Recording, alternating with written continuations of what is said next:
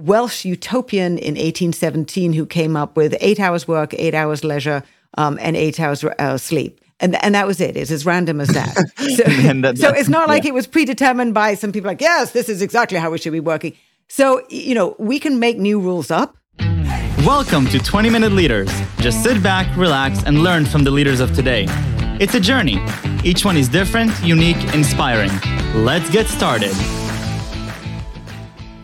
This episode is powered by J Ventures, a community driven VC fund in Silicon Valley in partnership with Leumitech, sponsored by Homeward Ventures, Hippo Insurance, Upwest Labs, Synergy Global, Hillel at Stanford, Leap, Birthright Excel, Sarona Partners, and in media partnership with CTech.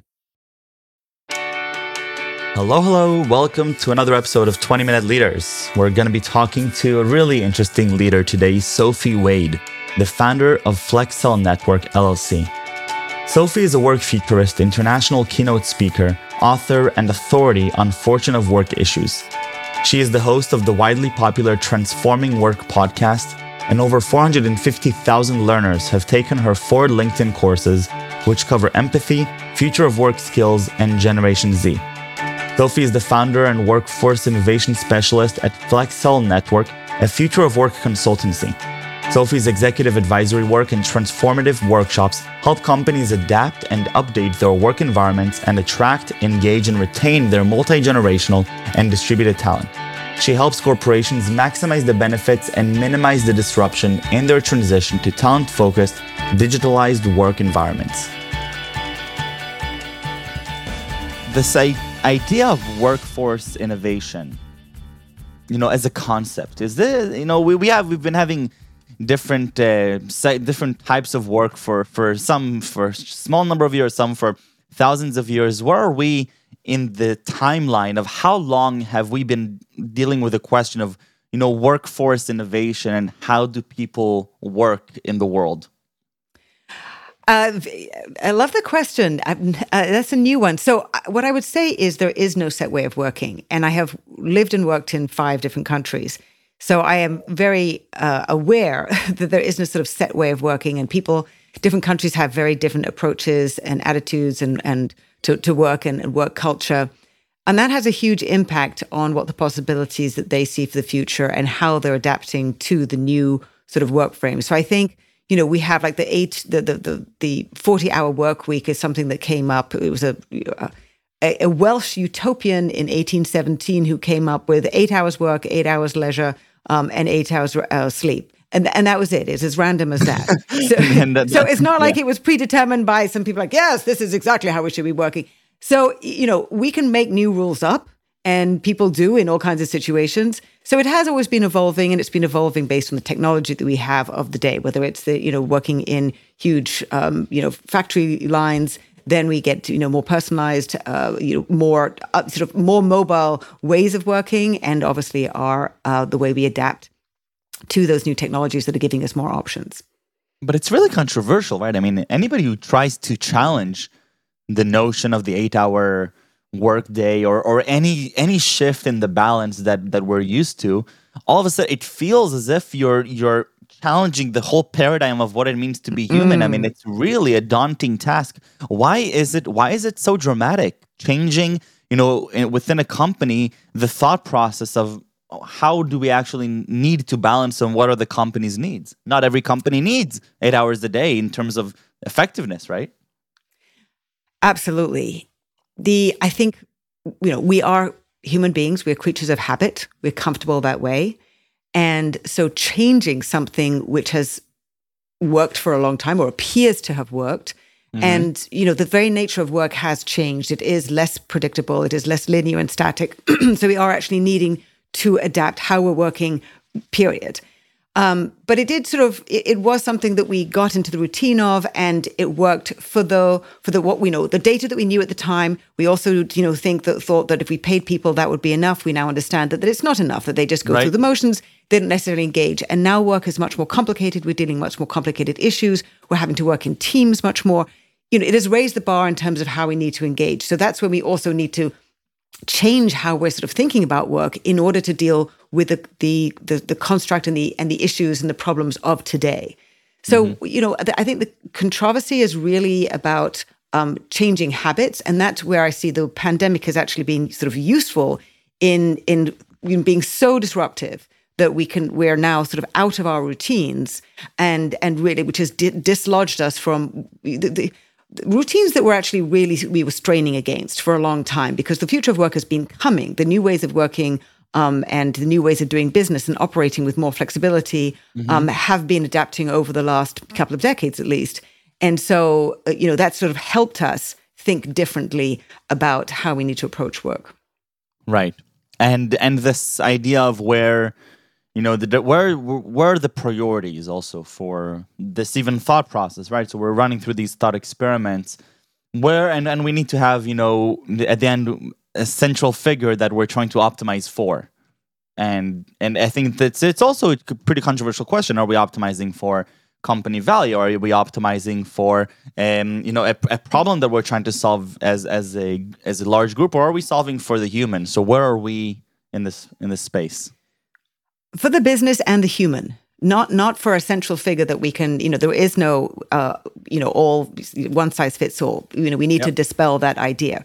We don't we have gone down to opt- trying to optimize for the customer the individual customer somebody who we can recognize on the street and we need to have the same mindset. So for me it's a, the priority is the mindset which is open-minded inclusive. It's really trying to recognize each person as an individual. Because if we're going to try and to try and attract and convert and um, and you know take care of a customer who is an, an individual person we need to do that for the same thing for the employee. We can't you know it's these days we cannot have very different approaches for external and internal relationships and treatment.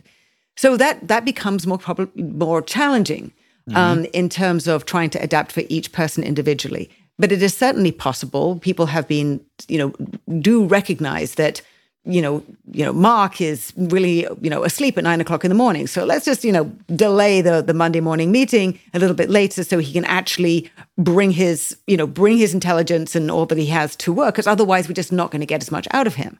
That serves the that serves the business and it serves him too. So there are many different ways that we have adapting. This is just taking that another step further, because as I say, the the what the needs of the business are. It's more demanding. Our customers are changing their behaviors based on the pandemic, based on the the, changing needs of of you know as we're in, integrating more technologies. It's changing how our customers are reacting. You know, our, our competitors integrate you know different technologies that changes our customer behaviors, and we're needing to make upgrades. Our our customers are are telling us what what they like, what they don't like, more than we necessarily want, and we're having to to to adapt. And that means that we need to be responsive um, and we need to give our employees the flexibility to be responsive too. And and how does empathy tie into all of this? Empathy in the way I look at it is just about human understanding. It's if I if I'm going to work effectively with you, I need to understand more about you.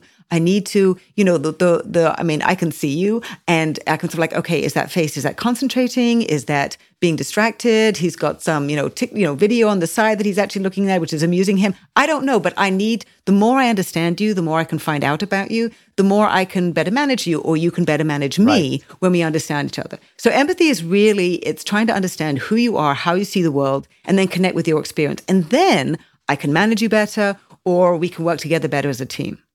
So if we're actually looking at you know the workplace and team management and you know whether it's mid-level management, top-level management, or just colleagues, what what are mm-hmm. different things that we might that are not so trivial when it comes to working with empathy in the workplace?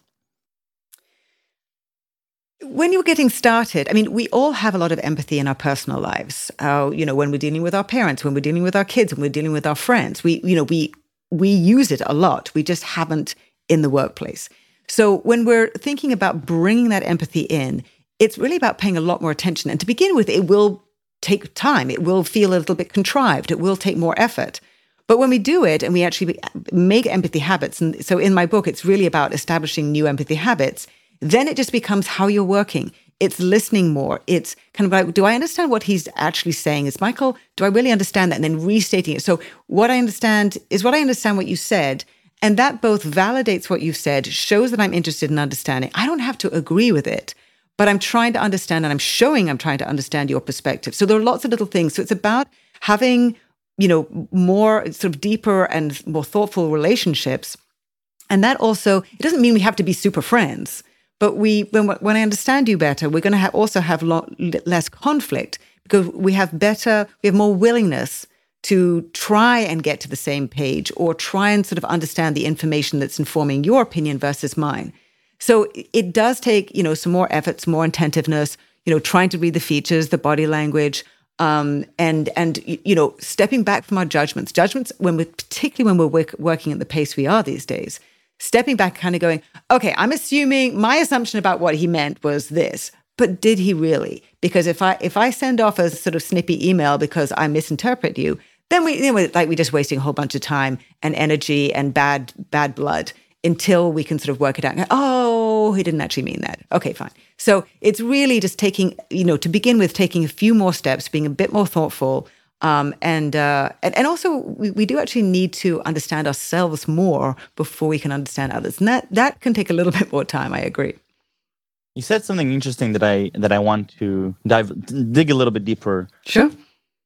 It was you were talking about how you know we have empathy it, seems that we have empathy in our daily lives and all of a sudden mm-hmm. you know we, are coming to work and we sometimes forget to to employ those same habits mm. in the workplace and i'm trying to think why and i'm trying to think why did we naturally make this distinction that you know when we're at work then we're a certain way and then we come home is it you know is it because that there's different incentives yes. within work that that some are perhaps contrary to empathic behavior, like getting ahead, and maybe uh, there's limited resources, and whoever you know is the the strongest survives. I mean, what what is it about the workplace that lends itself to create conflicts for humans to be more empathetic to each other? So, uh, so first of all, I would say that when you introduce money into the situation, it changes it. Uh, so, one of the most impactful leadership roles I had was leading a nonprofit organization. Um, I was the president of the the New York chapter of the National Association of Women, Bus- Women Business Owners. And when you're trying to motivate and manage and lead people without there being any money, you have to do it on a very, very different basis. You know, you're connecting people with purpose. You're trying to create the kind of culture. Um, you're trying to sort of understand people's individual motivations and trying to sort of tap into those. So you're doing all those type of things, which are really trying to understand who that person is. And so that's a, a very beneficial. So I think money changes that. Money changes, or certainly was the believed to be the suffi- sufficient incentive. And we now have, you know, reams of data that prove that that's not the case, and and aligning people with their skills and strengths, and and motivating people different ways, and you know, connecting people with purpose. Those are all things that we now know help people um, sort of work, you know, more effectively, but also align people and help people, um, you know, create an, an, atmosphere and an environment which isn't as transactional because it's motivated um, differently. I think the the other thing that there is some research on, which is as you rise as a leader, there is a, a balance about how easy it is to be empathetic. Um, I think partly because of you know the role that you're in you're trying to get things done. I, I, do think this is this is still part of the way that we have been working the cultures that we've been working in or not paying attention to developing the kind of cultures and trust-based relationships that allow people to lead in a very different way which is more about empathy than ego. Um, and when we can do that we can lead in a very different way which doesn't have to mean that leaders, uh, you know, leaders can be connecting with people and and sort of helping them, you know, do their do their best work. Um, and that's my job as a leader now is to help you do your best work, not be telling you what to do and thinking that I have all the answers. And do we have proof that this is actually beneficial, not just for the human, which obviously it is because it, it means that we enjoy work more, we feel more fulfilled, we come back home, and it's this, this cycle that we that, that that we're in. But do we know that this is actually also beneficial for businesses? Is there an incentive from a business point of view to work on something that is less tangible and less uh, qu- less qualitative like empathy? It is hard to measure empathy directly. However, if you're looking at, if you sort of look at engagement and you sort of think about, if I understand you better, um, I can help you, you know, align you with your work and help you get engaged in your work. Um, there is certainly data from Gallup, for example, in terms of the increased profits, the increased revenues that one finds that when you have helped engage employees, whether it's aligning with their skills and you know helping them connect with the purpose and and and really be sort of understanding what their con- contributions are on a daily basis. And so in all of these areas, you can find that you know empathy is really about how I'm going to do that. How as a, a manager, I'm going to help you connect with your work and and also tap into like if there's if there's something going on, if I sort of realize, I recognize that you're sort of a bit off, I either by your phone, you know, voice tone, or or you you know you weren't as fast to get back to me, you know, something's going on. Empathy is going to help me recognize is there is there something going on at work? Is it a problem with a project, or is it you know a family situation? Just those little things are going to help you know uh, uh, any situation not be prolonged we can address it quickly and then you can sort of get back you know, on the job and be doing your best work again. Obviously, that's going to to uh, have better lead to better outcomes because you we we're able to to solve any problem or, or deal deal with an issue you know early on and before things get off track. Right. Okay. So so looking tangibly, I'm you know in my day to day, what are things that I can leave here and effectively do that I may not be doing now that that will you know ma- make help me become more empathetic to others around me, whether it's colleagues or managers or or people that are working above or below me? What what what are some actual things I can do? Okay, great. So, so as I said, the, the, my, my, book has lots of empathy habits in. There are, are, a number of them, whether you're in sales or or, or a leader or, or in teams. A couple of the things I would say is uh, starting uh, uh meetings with a small period, which is just about sort of connecting relationship wise particularly important if you're uh, you know you're connecting re- uh, remotely because you're really having to reestablish that you know we know each other so we can actually have the basis of a productive conversation and then and then talking about some of the things that that you you do have sort of common ground and you share particular interests because that sort of establishes oh you know yes my, michael kind of like oh okay yeah sophie i know her. And so that's one thing that actually is important both for building the relationship making sure that we're connecting and then, particularly if there's a difficult issue that we have to deal with, that I'm showing you, particularly at the be- at the beginning, I'm showing you some areas where we are on the same page in terms of you know this particular area or topic, so that so that we can start on the on, on the sort of with a positive outlook, and then we can just you know have a better understanding of how we're going to ex- explore some of the more challenging areas of that particular subject. There are also ways d- during meetings where you can be listening. There, um, you can be listening. You can be showing that you're listening. You can restate, um, you know, what the person has said. That also gives the person a chance to kind of go, well, is that exactly what I meant? Or she hasn't necessarily understood what I said. Let me just try and say it differently. And so when that actually sort of helps give more details, gives more understanding, more clarity, and it also shows that you you recognize that I'm trying to understand you in follow up to a meeting, you know, you know, having a conclusion so they're all agreed, we all know, and it's very, very clear. Just having a lot more clarity about what's going on is being empathetic because it means that we both know exactly what the meeting was about, how we concluded, what the next steps are, and we can forward. I'd also say being empathetic is, I have a huge peeve about meetings. We need to be more effective with our meetings. We need to be, you know, judicious about whether we need to have a meeting or not, not waste people's times just talking to organization, they record every single meeting.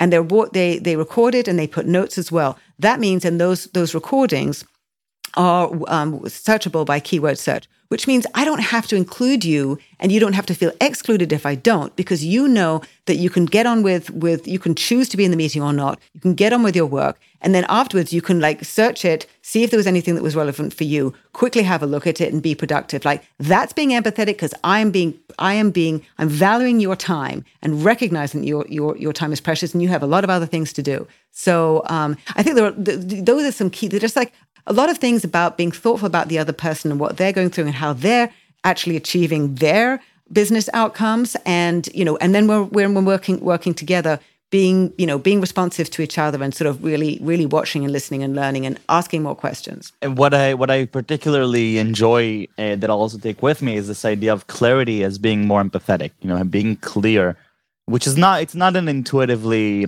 uh, you know right association with with mm. empathy mm. this idea that mm. if if we're managed to to create an objective clear conclusion as to what happened here and we can agree on the situation we agree on the outcome and we agree on what was decided that in effect is being empathetic and and and obviously you know the, the, the other things were also fascinating just like and something that i firmly believe in this idea of being very judicious with the meetings and which meetings we're, we actually need and which ones we don't. Time is the most important resource but but this idea of, of reaching a clear conclusion that we agree on av- avoiding the pitfalls of later on mm. misinterpretations mm. and and and such. It's it's fascinating. And and sophie i really want to thank you for for your time and for your uh, effort in these 20 minutes. It's it's fascinating and and you know i think this is it's such an interesting question. And you know i started the conversation with asking you know where where is work innovation today and and how long has it been? And honestly i don't remember too many people talking about this even 10 years ago right? I mean and it, uh-huh. it feels like yeah. uh-huh. this is such a yeah. new concept that we're even challenging this notion of how are we working? Are we working the right way? Are we communicating the right way?